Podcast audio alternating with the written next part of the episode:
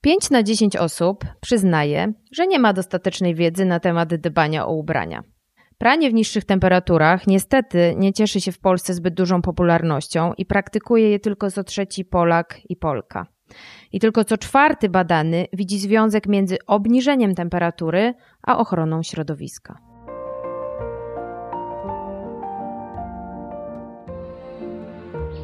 Tu Ania Pięta z podcastu Mutatox. Razem z marką Electrolux zapraszam Was na podcast Klimatyczne Rozmowy, czyli rozmowy o tym, jak przedłużyć datę ważności naszej planety. To są klimatyczne rozmowy, a ja się nazywam Ania Pięta i jak się już pewnie domyślacie, tematem dzisiejszego odcinka będą znowu ubrania, ale w trochę, innej, y, w trochę innym aspekcie, ponieważ będziemy mówić o tym, jak przedłużyć im życie y, i jak o nie dbać. A moimi gośćmi w związku z tym są dzisiaj Patrycja Jaskot. Ustaliłyśmy, że ją przedstawię jako blogerkę, dziennikarkę, podróżniczkę, ale przede wszystkim dzisiaj właścicielkę marki, która w swoim sercu to zrównoważenie mm, ma, marki Klosz. Cześć Patrycja. Dzień dobry. A drugim gościem jest Tomasz Bocian. Tomek jest CEO takiego fajnego startupu, który się nazywa Ubrania do oddania i to jest taka platforma, która w transparentny i cyrkularny sposób pozyskuje ubrania z drugiego obiegu, a w skrócie po prostu sprząta po fast fashion, sprząta po szybkiej sieciówkowej modzie. Cześć Tomek. Cześć Aniu, witam, miło Cię widzieć, słyszeć. Y, dzień dobry, bardzo się cieszę na ten odcinek, bo muszę powiedzieć, że ciuchy gdzieś tam e, również są w moim i były przez wiele lat dużym e, polu zainteresowania i długo się tym zajmowałam. I muszę powiedzieć, że akurat dbanie o te ubrania to jest coś, co mm, co jakby, no ja nie jestem w tym mistrzynią, muszę wam powiedzieć i też byłam długo ofiarą takich yy, powiedzmy żelaznych czy bardzo wytrzymałych tkanin typu poliester, yy, bo po prostu nie trzeba ich y, za bardzo yy, prawie w ogóle nie trzeba ich prasować, szybko schną, łatwo się przewożą, zajmują mało miejsca. No ale w pewnym momencie przyszła również na mnie kolej, żeby się na, zacząć nad tym e, zastanawiać, yy, dlaczego to jednak nie jest takie, takie super. Więc od tego chyba zacznę i dlatego tutaj wyciągnę Patrycję pierwszą do odpowiedzi. Dlaczego ten poliester wcale nie jest taki super i dlaczego na przykład warto wybierać jednak bardziej naturalne tkaniny? Ja tak sobie zawsze wizualizuję, że te nasze szafy pełne nylonowych, akrylowych, i poliestrowych swetrów, marynarek, to tak jakbyśmy zakładali taką e, foliową reklamówkę na siebie. I pamiętam dokładnie moment, w którym ja zmieniłam swoje nawyki, bo też nie byłam wzorowa, tak jak mówisz. Nie zwracałam za bardzo uwagi na to, w ilu stopniach piorę, czy z tym e, materiałem coś się stanie, czy dużo mikroplastiku uwolni się do tych wód w naszym kraju, czy nie. Natomiast e, ja bardzo dużo podróżuję i pamiętam, że po takiej jednej podróży dłuższej po Azji Południowo-Wschodniej, która jest oczywiście największym dostarczycielem śmieci do oceanów i plastiku e, na świecie, miałam taką refleksję, że w pewnym momencie siadłam sobie, widząc plażę pełną butelek i kapsli i opakowań po paście do zębów i myślę sobie, kurczę, świat to nie w plastiku, po prostu nasza planeta to jest jeden wielki śmietnik e, i to tylko y, i to nie tylko wpływa na zdrowie naszej planety, ale też na nasze zdrowie. I wtedy zrobiłam pierwszy raz taki prawdziwy porządek w szafie i zobaczyłam te metki pełne właśnie akrylu, poliestru. E, I potem pamiętam, że mm, zobaczyłam dokument, w którym okazało się, że, e, że poliester jest endokrynnie czynny, że nasz mózg czyta go jak hormon, że po prostu ten poliester, który nosimy na sobie, e, reagując z naszym ciałem, potem wsiąka w nasze DNA. Byłam wtedy przerażona i tak naprawdę wtedy zaczęło się w mojej głowie naradzać taka koncepcja tego, żeby stworzyć coś innego, żeby dać wybór świadomemu konsumentowi, który chce zrobić lepiej i sobie, i naszej planecie. To jest w ogóle też y, to, że my sobie bardzo często nie zdajemy sprawy, myślę, że 99% ludzi tego nie wie, że wszystkie te sztuczne włókna, wszystkie te sztuczne tkaniny powstają po prostu z ropy naftowej. Czyli tak naprawdę nie tylko nosimy, tak jak folia, ty mówisz o folii, ale nosimy tak naprawdę na sobie mm, paliwa. I to jest coś, czego sobie nie, nie zdajemy do końca sprawy.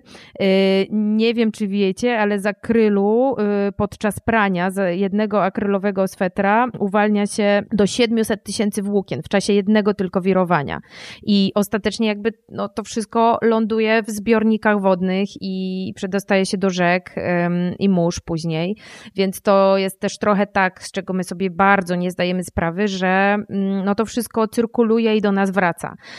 I oczywiście czasem można zwariować od tych samych faktów, ale nie ma tak, że coś z tej planety nam magicznie znika.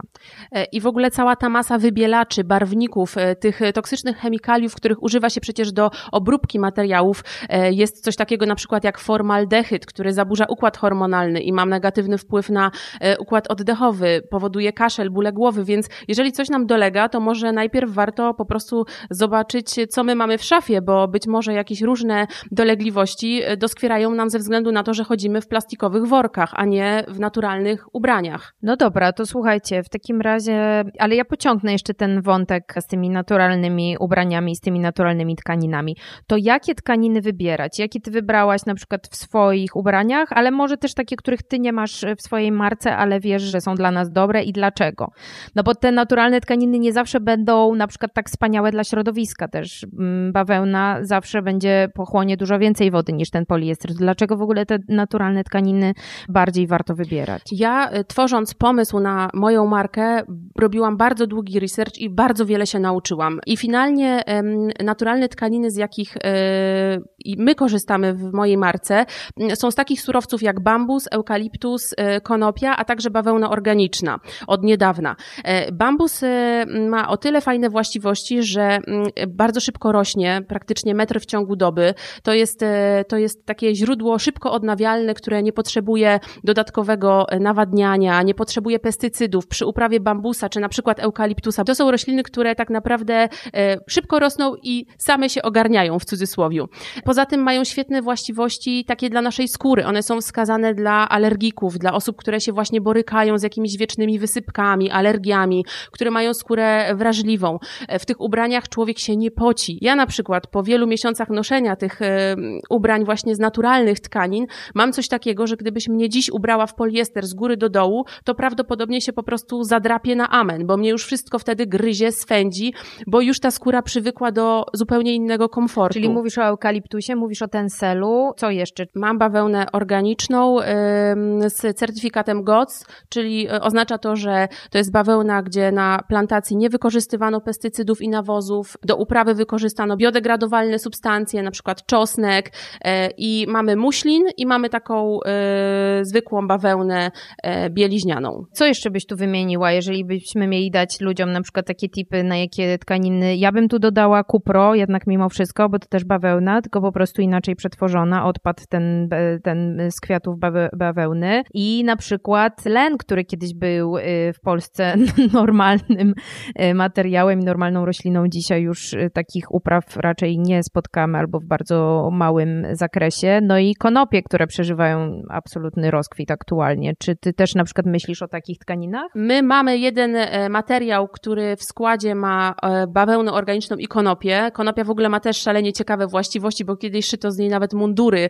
dla wojskowych, bo ona jest bardzo wytrzymała, ale też właśnie taka oddychająca e, i regulująca tą temperaturę. Poza tym len też jest świetny. Len oddycha, jest wygnieciony, bo taka z reguły jest przypadłość tkanin w 100% naturalnych, bez żadnych dodatków elastanu, że one niestety, no trzeba je wyprasować, a i tak się trochę pogniotą, e, no ale coś za coś. Ja myślę, że lepiej, że, że nawet ten len trochę pognieciony ma swój urok i taki, taki po prostu jego, jego czar. No dobrze, to teraz w takim razie słuchajcie, mówiąc już, jakie tkaniny możemy wybierać, na co bardziej zwracać uwagę. Certyfikaty są jak najbardziej pomocne. Ty powiedziałaś Patrycja o Gotsie, ale jest jeszcze Ecotex, takich najbardziej powiedzmy popularnych.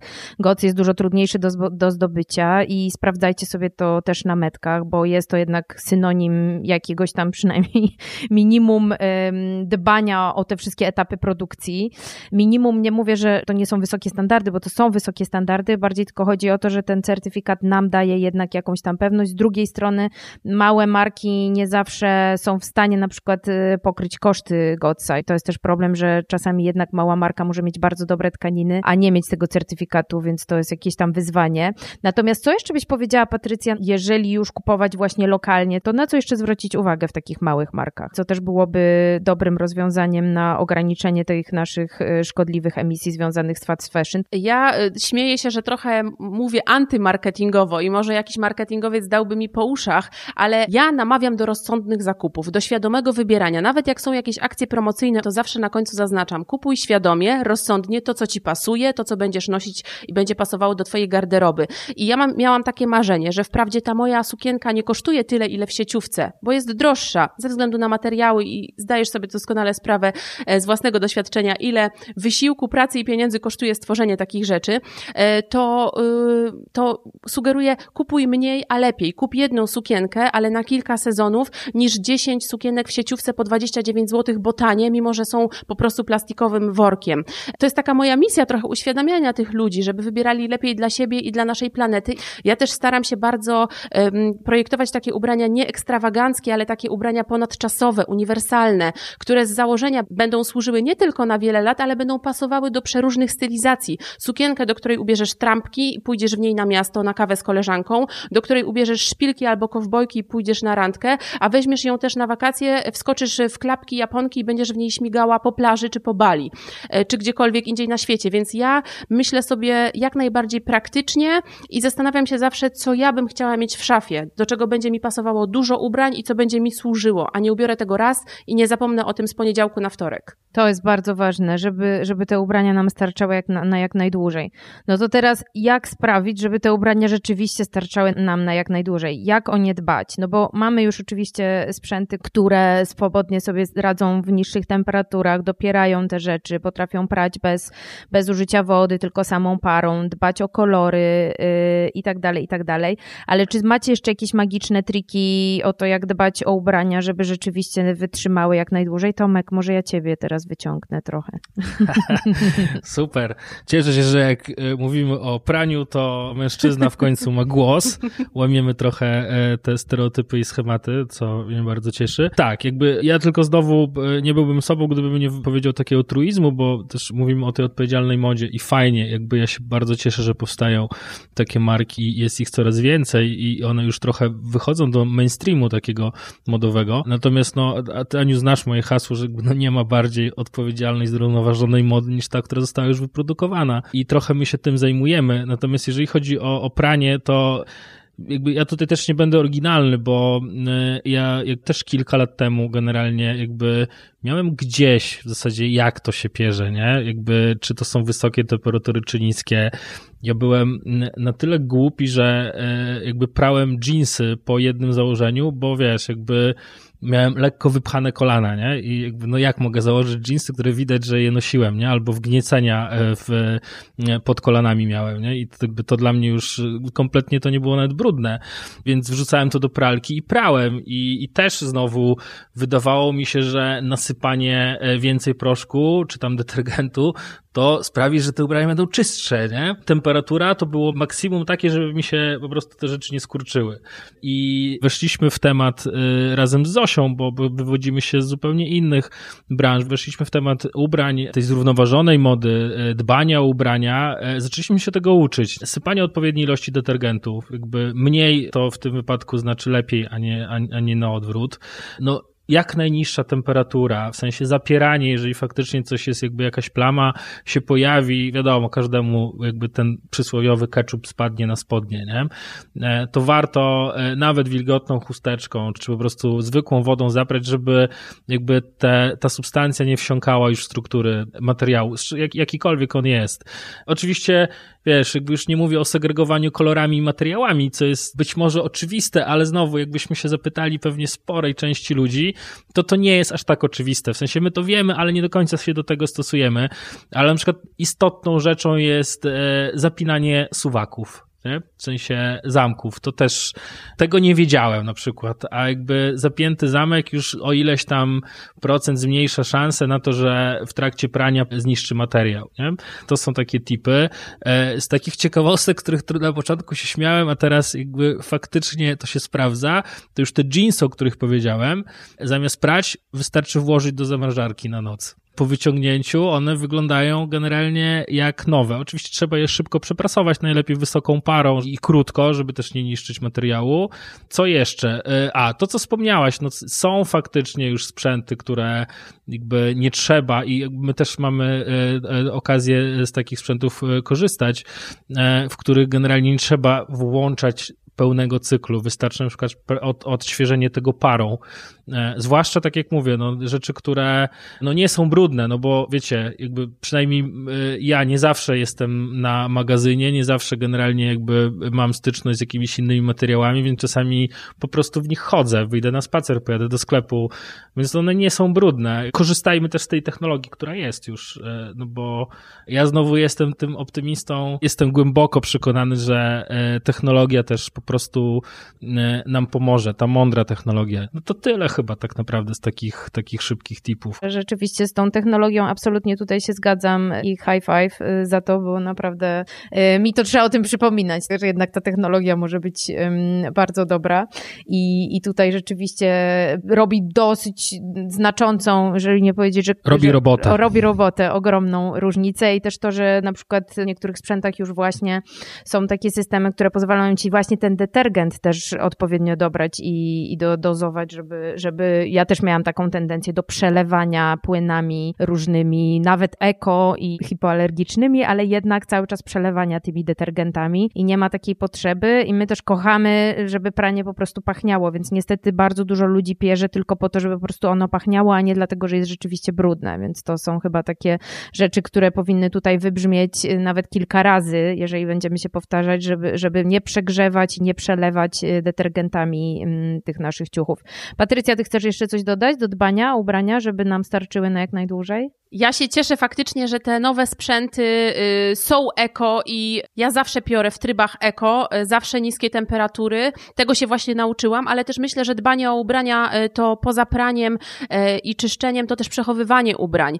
Szczególnie te naturalne tkaniny, o nie trzeba dbać, bo to nie jest tak jak powiedziałaś na początku poliester, który nawet zwinięty w kulkę, wyciągnięty z szafy będzie wyprasowany i nie będzie wymagał interwencji żelazka. Warto też po prostu sezonowo robić porządki w szafie, czyli te ciuchy na przykład letnie w sezonie zimowym układać do pojemników w kostkę, świeże, e, czyste, ładnie je przechować, e, schować na górę szafy i wyciągnąć dopiero na wiosnę i ewentualnie trochę odświeżyć. E, I, I, to jest ważne, bo to też po prostu przedłuża życie tych ubrań. No dobra, to mamy już y, odpowiednie pranie, odpowiednia temperatura, odpowiednia ilość detergentu, zabezpieczanie też tych ubrań po włożeniu do pralki, ale też ich miejsce i, i sposób rozwieszenia mm, w szafie. No dobra, to w takim razie mm, mamy takie bazowe informacje, ale teraz ja bym chciała jednak przejść do tego, do tej ciemnej strony mocy i mm, znowu za, zapytać Tomka o to, jeżeli już się nie udaje tych ubrań albo nie chce nam się ich zachować, ile ubrań w Polsce w ogóle rocznie marnujemy i co się z nimi potem dzieje? Jak wygląda ta podróż y, ubrań w drugim obiegu? Gdybym miał powiedzieć ile, to użyłbym e, jednego słowa, ale nie mogę przeklinać, więc e, roz, rozgadam się trochę.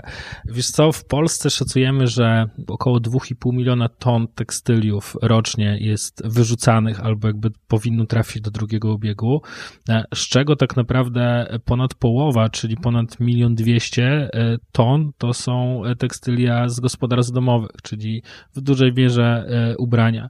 Natomiast znowu, kolejna połowa, e, czyli ponad tam 600 tysięcy y, ton nadaje się do ponownego wprowadzenia do obiegu. Czyli to są ubrania, które de facto nie są na tyle zniszczone, bardzo często nowe, bo jakby wiem to z własnego doświadczenia, jakby już przerabiając te setki tysięcy sztuk y, miesięcznie, bardzo często są nowe ubrania, bądź jakby na tyle y, jeszcze w dobrym stanie, że, że po prostu można, można je wprowadzić na, na drugi rynek. I to jest, to jest ogrom. Natomiast no, mm, znowu nie byłbym sobą, gdybym nie powiedział, że y, to, to, to jest nic, bo to, że my wyrzucamy, czy jakby zalega w naszych szafach, y, bo nie wszyscy wyrzucają, nie? bo my jakby faktycznie jeszcze trochę mentalnie gdzieś tam po tych naszych mamach, babciach mamy to, y, wiesz, trzymanie w workach na strychu ubrań, nie? Jakby, czy to jest dobre, czy nie, jakby prędzej czy później, jakby no niestety one, one, one po prostu niszczeją w jakimś tam stopniu.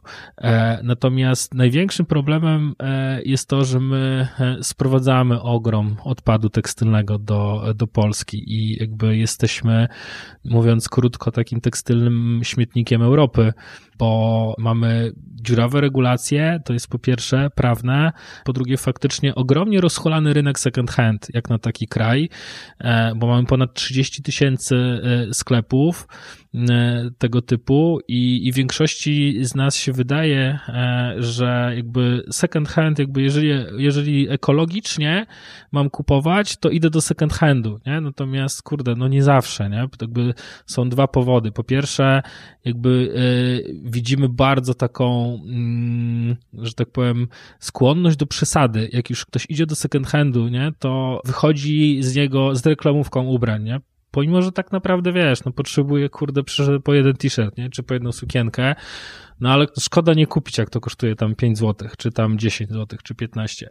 Więc, więc to jest jed, jed, jeden case. Natomiast drugi to jest właśnie sprowadzanie tego odpadu z, e, z zagranicy. To są, to są takie, takie dwie dziwne rzeczy, które no, sprawiają, że tak jak mówię, no kurde, w naszych ziemiach leży ogromne setki tysięcy ton e, tekstyliów, w dużej mierze e, z pochodzenia z tej ropy, o której wspomniałaś. Nie?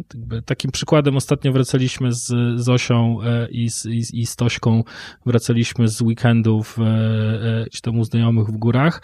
Dosłownie na przykrajowej siódemce leżała no, ciężarówka ubrań, nie? wyrzucona do rowu, więc jakby no, to, to, to jest efekt tego, jakby tego raz, że bardzo czarnego rynku second hand, jeżeli chodzi o Polskę, a dwa, że tych dziurawych niestety e, regulacji prawnych. A te dziurawe regulacje prawne to też jest ciekawe, y, w sensie, żebyś jakbyś umiał na przykład powiedzieć dosyć tak mm, zrozumiale o tym, dlaczego w Polsce jest tak łatwo w ogóle mm, tymi ciuchami obracać. Znaczy, bo to jest ten tak zwany odpad zielony, tak? Tak, to tak, kiedyś tak. o tym dużo rozmawialiśmy, który i tak naprawdę każdy może mieć second hand, kupić sobie tam sort czy nie sort gdzieś na Alibabie i po prostu tym handlować, nie? Że jakby nie ma tego nigdzie zewidencjonowanego, że to jest jakby trochę taki, w takiej szarej strefie się obraca ten odpad ciuchowy, nie? Do, dokładnie tak, jakby cały rynek second hand, albo może nie cały, bo większość rynku, bo nie, nie mogę powiedzieć, że cały, bo my też na nim funkcjonujemy, a jakby odcinamy się grubą kreską od, od, od, od, niego.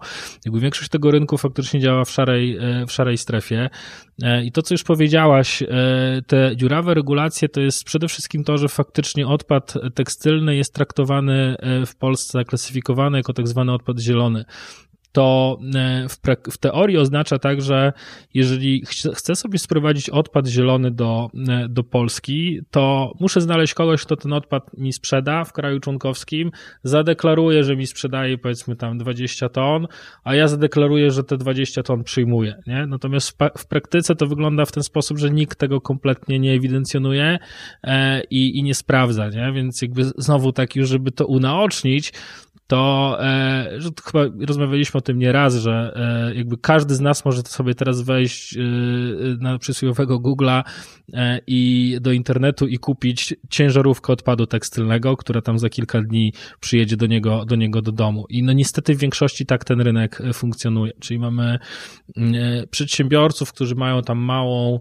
sortownię, kilka sklepów, sprowadzają sobie odpad tekstylny, dzielą go w modelu sprzedam u siebie w sklepie, nie sprzedam, to, co się sprzedaje, to po prostu sprzedają. E, to, co generalnie, e, to, co się nie sprzedaje, no to trzeba zutylizować, nie? Żeby zutylizować to w miarę ekologicznie, a przede wszystkim zgodnie z prawem, to trzeba za to zapłacić, nie? Natomiast, żeby to zutylizować nieekologicznie i niezgodnie z prawem, to trzeba się z kimś dogadać, kto, nie wiem, otworzy nam bramę na wysypisku i e, przy okazji wysypie ciężarówkę ubrań. I tak niestety to działa, bo jakby byłem wielokrotnie naocznym świadkiem, czy podczas rozmów gdzieś tam z przedstawicielami tego rynku takich, wiesz, off the record, e, tak, takie tipy gdzieś tam, e, wiesz, po, po sobie przekazywano, jak utylizować ten odpad. E, I to jest wielka szkoda, bo kurde, odpad tekstylny jest e, takim wdzięcznym, w ogóle tekstylia są takim wdzięcznym surowcem, który da się zrecyklingować w 100%. Wiesz, bo e, po pierwsze generalnie no, w najgorszym wypadku, jeszcze nie mówię o czyściwie, którym gdzieś tam jest takie hasło w Polsce, mówi się o czyściwie, większość osób w ogóle nie kojarzy, co to jest, nie? I że to też nie jest takie wow, super ekologiczne, ale w najgorszym wypadku e, nie wiem, można z tego robić e, materiał do izolacji chociażby sprzętów AGD, no bo jakby z tego się produkuje. Natomiast wiecie, my, jest paradoks taki, jest e, paradoks polski, no niestety jest taki, że my sprowadzamy najwięcej odpadu tekstylnego w Europie, natomiast mamy najmniej linii produkcyjnych do właśnie, e, wiesz, e, recyklingu tekstyliów, nie? No, hello, on, nie, on, on te, te rzeczy nie, nie wyparowują w, w powietrze. E, oczywiście, tak jak mówię, to nie jest cały rynek, ale, ale, ale niestety większość, e, większość tak, e, tak funkcjonuje. I, I ostatnia rzecz, generalnie, e, jeżeli chodzi już o polski rynek, on jest w ogóle niemierzalny, bo jeżeli chodzi o rynek e, zbiórek odzieży używanej, e, to wiesz, generalnie mamy dziesiątki, jak nie setki firm, które zajmują się zbiórkami tak zwanymi kontenerowymi. Te kontenery, które stoją obskurne, obdrapane mniej lub bardziej legalnie e, w różnych miejscach, natomiast nikt nie wie i nikt tego nie mierzy, ile tam jest wrzucanych ubrań. Jak my pamiętam, trzy lata temu, jak zaczynaliśmy z ubrania do oddania i wiesz, chcieliśmy być tacy, że tak powiem,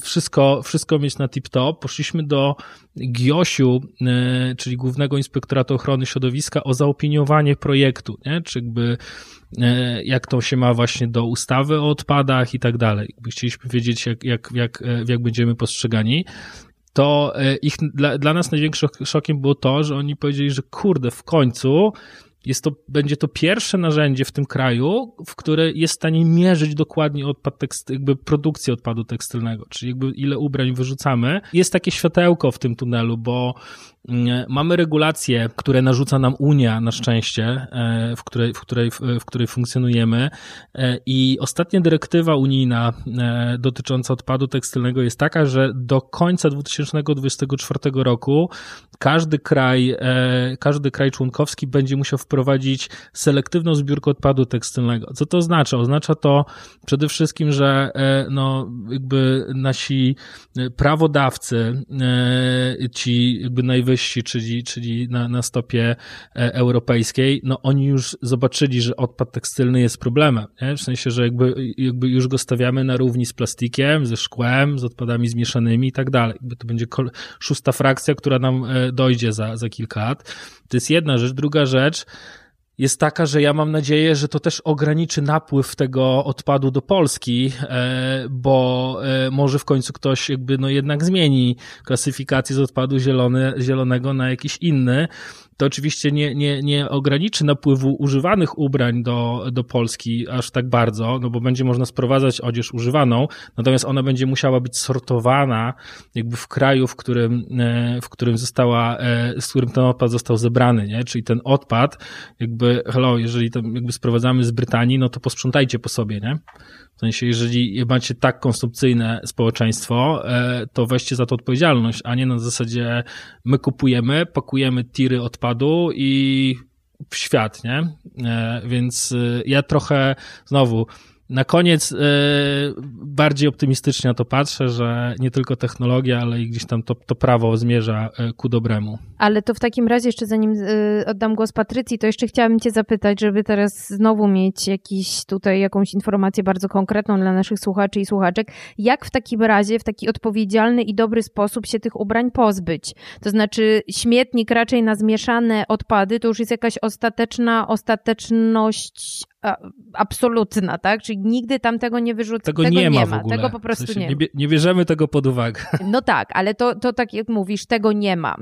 Poniżej w tej piramidzie, czy tam powyżej w tej piramidzie są ewentualnie kontenery na jakie kontenery w ogóle zwracać uwagę, gdzie to można ostatecznie wyrzucić i co się z tymi rzeczami z kontenerów dzieje w większości. Jeżeli chodzi o, o, o oddawanie ubrań, no to my e, zawsze mówimy, że jeżeli już chcesz się pozbyć czegoś, to, to postaraj się znaleźć osoby w swoim otoczeniu, bo to jest najłatwiej, które będą chciały to od ciebie wziąć i, i e, nie tylko wziąć, ale też używać, prawda? W sensie, żeby to nie chodzi o to, żeby z jednej szafy przerzucić do drugiej, tylko żeby w zasadzie ktoś wziął tą, ten kożuch kożuch czy płaszcz od nas i nie kupował już nowego, tylko w nim, tylko w nim funkcjonował. I, i wiesz, tych, tych narzędzi też do tego jest mnóstwo. Mamy śmieciarka jedzie, e, są różne e, jakieś tam swap party, e, dużo też gdzieś tam marek modowych i nie tylko organizuje takie eventy swapowe.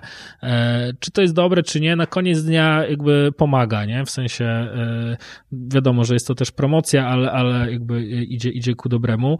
Jeżeli już nam się nie uda, są też oczywiście, dużo osób mówi o gdzieś tam domach pomocy, domach samotnej matki, tutaj ostrzegam, w sensie zanim zawieziemy, to, to zadzwońmy i zapytajmy, nie? E, bo my jesteśmy sami przykładem te, tego, że te później domy samotne matki, czy te fundacje do nas dzwonią i mówią, że słuchajcie, mamy dwa, trzy, dwie, trzy tony ubrań i nie wiemy, co z tym zrobić, bo nie wiem, ludzie do domu samotnej matki przynoszą, wiesz, 14-centymetrowe szpilki, nie? Jakby, kurde, to nie są ich, to nie jest ich pierwsza potrzeba. Już nie mówię o męskich ubraniach, czy na przykład dla osób bezdomnych, jak Fundacja Daj Herbatę zbiera, e, to też e, Kasia, która e, zawiaduje tą fundacją, mówiła, że największy ich problem jest to, że ludzie przynoszą po prostu w większości damskie rzeczy, nie? a bezdomność w dużej mierze dotyka mężczyzn po prostu w, w naszym kraju, więc jakby jeżeli chcemy przekazać te rzeczy i mieć świadomość tego, pewność, że, że one będą komuś służyły, a nie po prostu będą dla kogoś innego kłopotem, to róbmy to z głową. Ale to jest jakby pierwsza rzecz. Spróbujmy znaleźć kogoś, komu jesteśmy w stanie oddać te ubrania.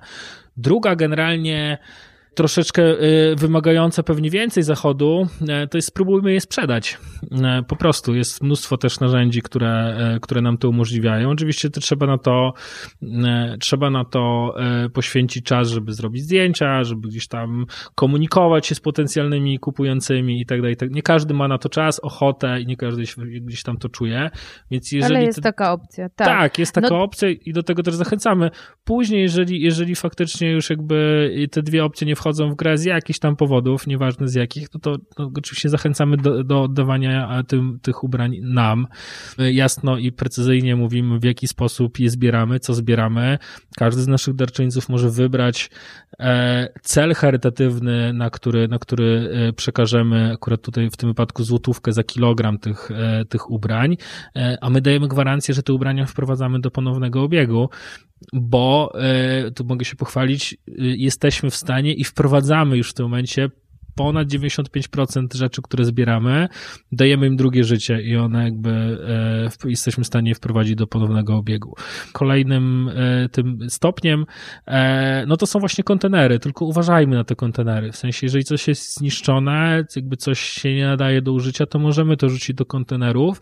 Natomiast musimy wiedzieć, że nie wszystkie kontenery, nie wszystkie firmy, które obsługują, e, obsługują zbiórki e, kontenerowe, mają technologię do tego, żeby utylizować ubrania. I znowu pojawia nam się problem, że oni wybiorą z tych kontenerów to, co się da sprzedać, to, co się nie da, generalnie po prostu będą gdzieś tam, wiesz, za przysłowiową stodołą trzymali sobie, nie? Czy tam wyrzucą do lasu. Natomiast oczywiście są kontenery, które działają, że tak powiem, prawilnie i, e, i, i, i wspierają faktycznie fundację. No przykładem może być PCK, jakby my nie wiemy, jak, w jakim stopniu, e, ile pieniędzy trafia z tych, z tych środków do, do, do PCK, ale wiemy, że coś tam trafia, ale wiemy na pewno, że firma, która obsługuje kontenery PCK, no ma, ma technologię na to, żeby ten, e, ten, ten odpad tekstylny recyklingować i przetwarzać, więc jakby to jest najniższy poziom piramidy. No w żadnym wypadku nie, nie, nie do zmieszanych, nie? No bo do zmieszanych to, to, to, to równie dobrze moglibyśmy zakopać w swoim ogródku bo to tym się wiąże. I to, co idzie do kontenerów, po prostu częściowo, powiedzmy, może wróci na rynek, częściowo zostanie przerobione na tak zwane, mm, nie wiem, paliwo alternatywne, czyli taką po prostu kostkę ze szmat, którymi się fabryki opala, więc tak naprawdę powiedziałeś wcześniej, że te ciuchy magicznie nie wyparują. No wyparują na przykład do naszego powietrza i tu wracamy znowu też trochę do tych sztucznych tkanin, które potem do nas gdzieś tam tak czy inaczej wrócą. Tak sobie myślę, jak myślę sobie o palaniu tych fabryk. Mhm. Tutaj mówimy trochę o już wybieraniu lepszego zła. Już zupełnie szczerze, lepiej to spalić, oczywiście oddać jako, czy tam jakby zrobić z tego paliwo alternatywne, niż y, zostawić na wysypisku czy w glebie, nie? No bo po pierwsze oczywiście wiadomo, że te firmy, które korzystają z paliwa, ono jest, e, ono ma, e, ubrania są dosyć dobrym paliwem, mają bardzo niską wilgotność, więc są kaloryczne e, jako takie, ale też jakby firmy, które korzystają z tego, no muszą mieć tam te certyfikowane filtry na kominach, które gdzieś tam, wiesz, ograniczają wydostawanie się tych substancji do, e, do atmosfery. To nie jest najlepszy wybór, ale tak jak mówię, no w tym momencie to nie jest kwestia wyboru między dobrym a złem, ale między gorszym złem a lepszym złem, po prostu. Niesamowite, że jesteśmy największym rynkiem zbytu na zużyte szmaty, a jednocześnie mamy, nie mamy do tego żadnych technologii.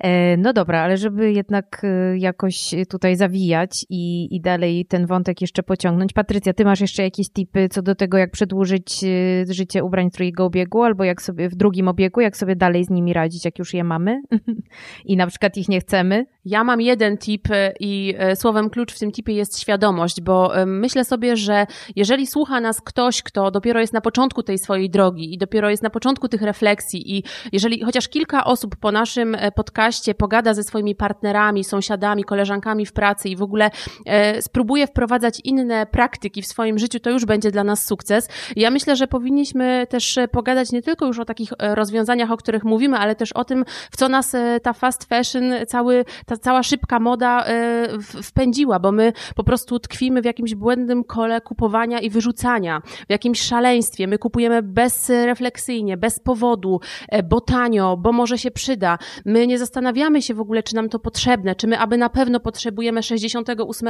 swetra w tym sezonie, chociaż zapewne i tak chodzę w trzech, czterech ulubionych przez cały sezon. I ja myślę, że od tego też trzeba zacząć, żeby kupować rozsądnie, żeby kupić może jedną, troszkę droższą, ale porządniejszą rzecz, która będzie z naturalnego e, materiału, która nie będzie po prostu plastikową reklamówką i, i, i to jest ten początek. E, ja też oddaję ubrania akurat do domu samotnej matki, takiego zaprzyjaźnionego i tutaj Tomek ma e, rację, że czasami dziewczyny z domu samotnej matki, gdzie ja akurat oddaję ubrania, mówiły mi nieraz, że ludzie po zmarłych oddają śmierdzące, zapleśniałe ubrania, ci ludzie nie mają co z tym zrobić, więc warto najpierw się zaanonsować, zapytać, czego potrzeba i, i zapowiedzieć. Mm, ja też, e, jak robiłam taki swój pierwszy materiał dziennikarski, jak miałam 18 lat, to właśnie pierwszy materiał robiłam w domu samotnej matki, jeszcze wtedy w Katowicach i wtedy e, poznałam historię tych kobiet, które często w jednych jeansach i w tym, co na sobie mają, uciekają z domu przed swoją oprawcą, z dzieckiem pod pachą, e, więc ja wiem, że tam po prostu te rzeczy są potrzebne, tylko trzeba wiedzieć, co się przekazuje, tak? Nie damy do domu samotnej matki w pierwszej kolejności 14-centymetrowych szpilek, ale może przydadzą się bluzy, dresy z myślą o dzieciach i tak dalej. Więc e, przede wszystkim e, patrzeć e, wokół siebie, komu można by było dać. Czasami jest też tak, że kupimy coś, no i mimo, że ładne, no nie lubimy tego, więc może polubi to nasza koleżanka. Może warto właśnie umówić się w jakimś wąskim gronie koleżanek i zrobić sobie takie swap party, powymieniać się, niech te ubrania żyją dalej, a nie siedzą w naszej szafie gdzieś tam wciśnięte w kulkę, albo niech nie trafią na śmietnik, nie daj Boże, za rok, no bo będziemy je przekładać z kąta w kąt. To kiedyś chyba było danych właśnie, nawet nie wiem, czy ubrania do oddania, czy jeszcze skądinąd, że 5% ubrań w naszej szafie w ogóle jest nigdy nie używana, średnio w Polsce. Czyli jakby 5% po prostu tam wisi, leży na dnie i, i nigdy ich nie zakładamy i, i mają jeszcze metki mm, na sobie, więc to jest dla mnie niesamowite. Ja czytałam o takich statystykach, że w każdej szafie jest przynajmniej 100 rzeczy, 100 elementów, o których zapominamy i nie zdajemy sobie sprawy już dawno, że je mamy, ale też te globalne dane, bo my mówiliśmy o tym, że my jesteśmy w Polsce takim e, śmietnikiem tekstylnym Europy. To jest oczywiście, no brzmi okropnie i mam nadzieję, że te dane liczbowe też przemówią do naszych słuchaczy, ale też w skali globalnej, no recyklinguje się tylko do 2% ubrań na świecie. E, co sekundę na świecie na śmietnik trafia śmieciarka e, z ubraniami. No to jest, my po prostu kupujemy po to, żeby wyrzucać. Żeby podsumować tą całą naszą dyskusję, y, coś jeszcze chciałeś Tomek dodać? Tak, jakby nie, nie wiem, czy będziemy podsumowywać, ale ja, bo ja nie chciałbym skończyć takim czarnym i pesymistycznym akcentem, więc no, mam kilka takich dobrych informacji, tak mi się wydaje na koniec, więc, ale to już za chwileczkę, jak, jak mi przekażesz głos. To daj te dobre informacje, a ja wtedy jeszcze z wami to podsumuję. Jakie to są te dobre informacje? No dobra, no to, no, no to właśnie generalnie fajnie, że jest ta technologia i że jest ich coraz więcej do tego, żeby, e, żeby dbać o ubrania. Mówi się bardzo dużo o tym, że mm, no te ubrania są gorszej jakości i że firmy generalnie jakby coraz, coraz gorszej jakości produkują te rzeczy.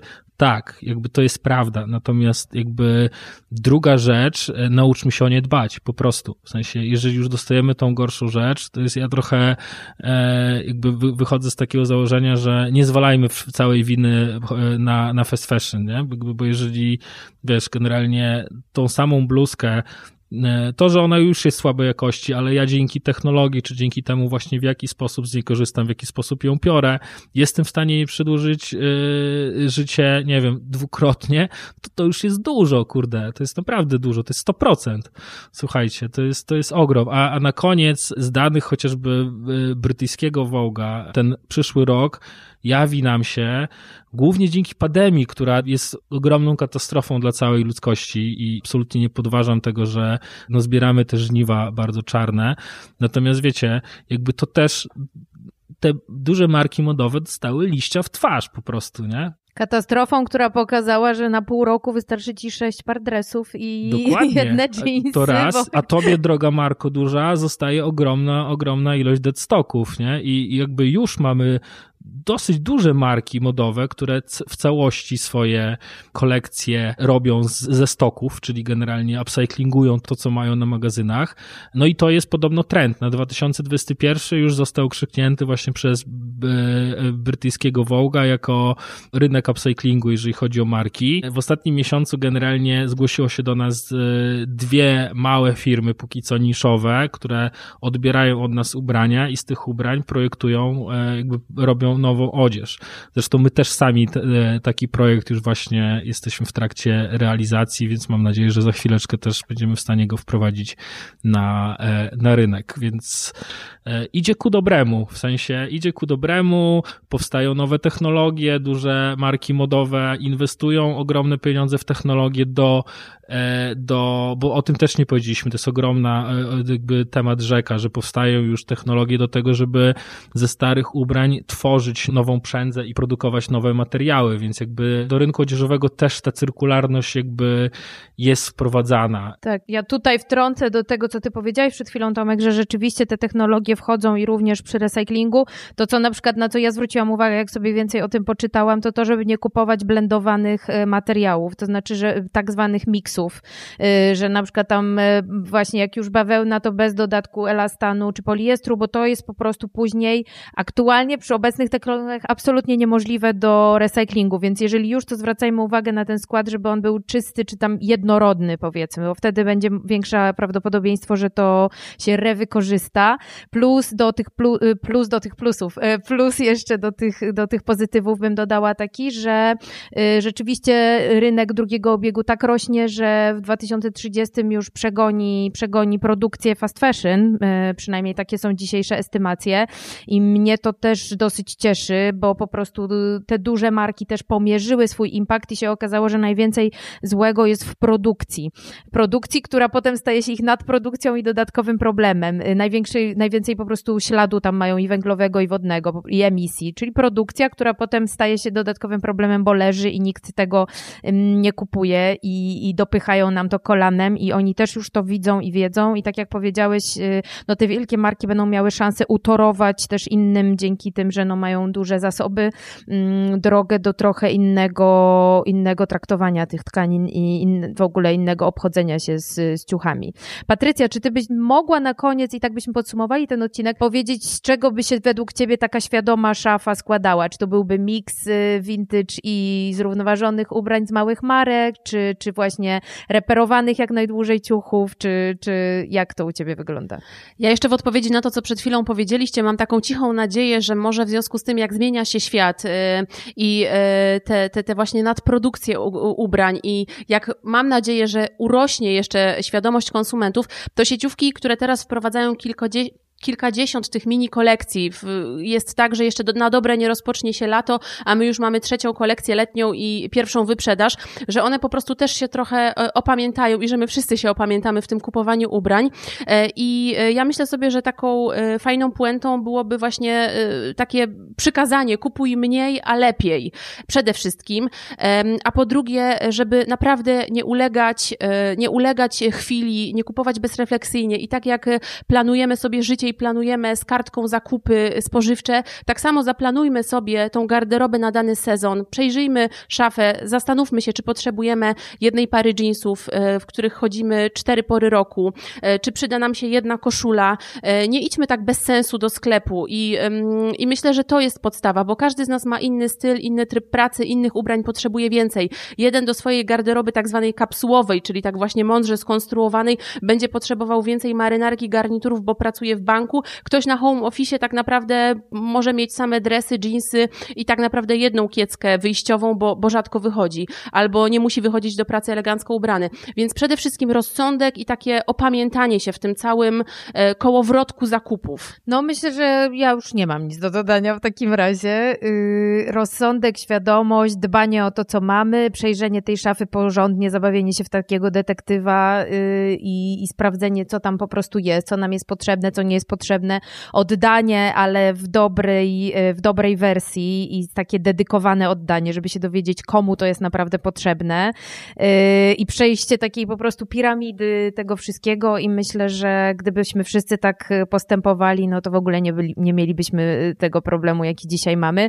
I też, i też totalna jakaś taka swoja wewnętrzna mądrość tego, co ja rzeczywiście lubię, co mi do czego pasuje, jaki jest mój styl, nie uleganie tym trendom, które po prostu, tak jak powiedziałaś Patrycja, zmieniają się 40 razy w roku i, i już w sumie nie wiadomo i repetują non-stop i tak naprawdę y, leginsy, ja kocham ten przykład, że nagle są modne leginsy czy ramoneski, jak zachowamy sobie tą sprzed y, dwóch lat, to ona będzie naprawdę praktycznie tą samą, która przyjdzie do nas y, za dwa kolejne lata.